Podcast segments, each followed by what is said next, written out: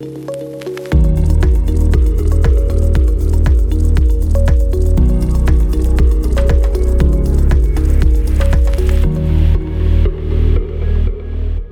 زیر برام کامنت بگذارید. به نظرتون اون یک کلمه که خودش کافیه تا بهتون انگیزه بده هر کاری رو انجام بدین چیه؟ یک پرستاری بود.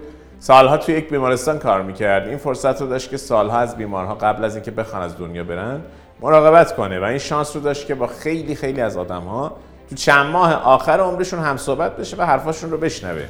وقتی ازشون پرسید که آیا حسرتی تو دلشون دارن یا نه؟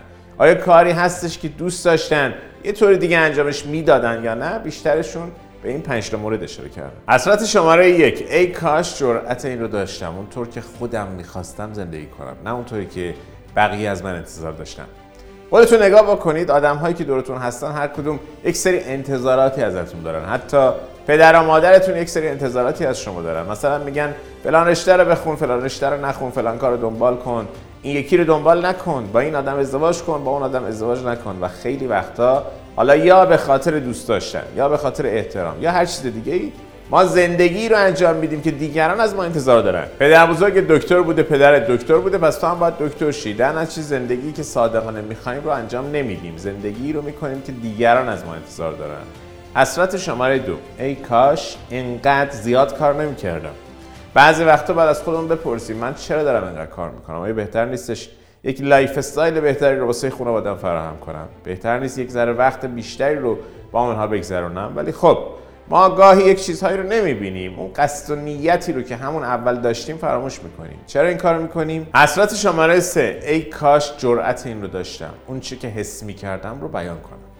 فکر کنین چند تا فرصت توی زندگیتون بوده که از دستش دادین. چرا؟ چون میترسیدین که حس واقعیتون رو بیانش کنید. دوست داشتین از یکی بخواین که باش برین سر قرار ولی چون از ریجکت شدن میترسیدین حرفش رو هم نزدید حسرت شماره چهار. ای کاش ارتباطم رو با دوستام حفظ می‌کردم. می‌دونید آدم خیلی راحت پول مشغله میشه. خود منم یکی از اونها. ولی یک دوستایی داریم که یک عمر اونها رو می‌شناسیم. همش هم به خودمون میگیم بذار بهش زنگ می‌زنم. بذار یک روز میرم پیشش. بله باید بیشتر رو ببینیم. بیشتر با هم باشیم بیشتر با هم بخندیم. ولی این وسط مشغله میاد. حسرت شماره پنج. ای کاش میگذاشتم آدم شادتری باشم. نه اینکه ای کاش آدم شادتری بودم. ای کاش اجازه می‌دادم که آدم شادتری باشم. اینها پنج تا از بیشترین حسرت هایی که افراد قبل از اینکه از دنیا برن داشتن. پس اون یک دونه کلمه ای که بهتون انگیزه میده که هر کاری رو بکنید چیه؟ مرگ.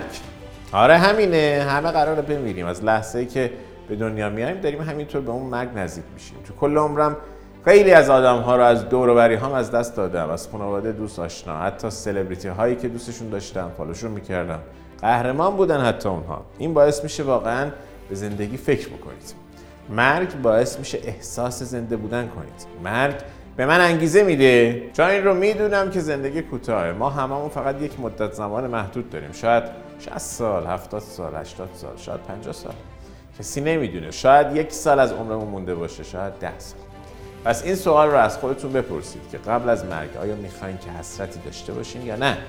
می‌خواین برگردین به عقب نگاه بکنید و بگید خب من هر کاری که می‌تونستم انجام دادم. می‌خواین قبل مرگ این حس بیاد سراغتون که ای کاش بیشتر فلان کار انجام می‌دادم. ای کاش فلان کار رو یک جور دیگه انجام می‌دادم. ای کاش بیشتر ریسک می‌کردم. یا نه؟ دوست دارید بگید که من تمام تلاشم انجام دادم. هر کار می‌شده رو انجام دادم. جهنم روی زمین یعنی دیدن اون آدمی که شما می‌تونستیم باشین و نشدیم پس از همین حالا وقتی حس کردین که گیر افتادیم و همش دارین کاراتون عقب میندازیم ریسک نمی کنیم و موندین توی حاشیه امن خودتون. بگید بره به جهنم. از همین الان شروع کنید. تمام تلاشتون رو انجام بدید.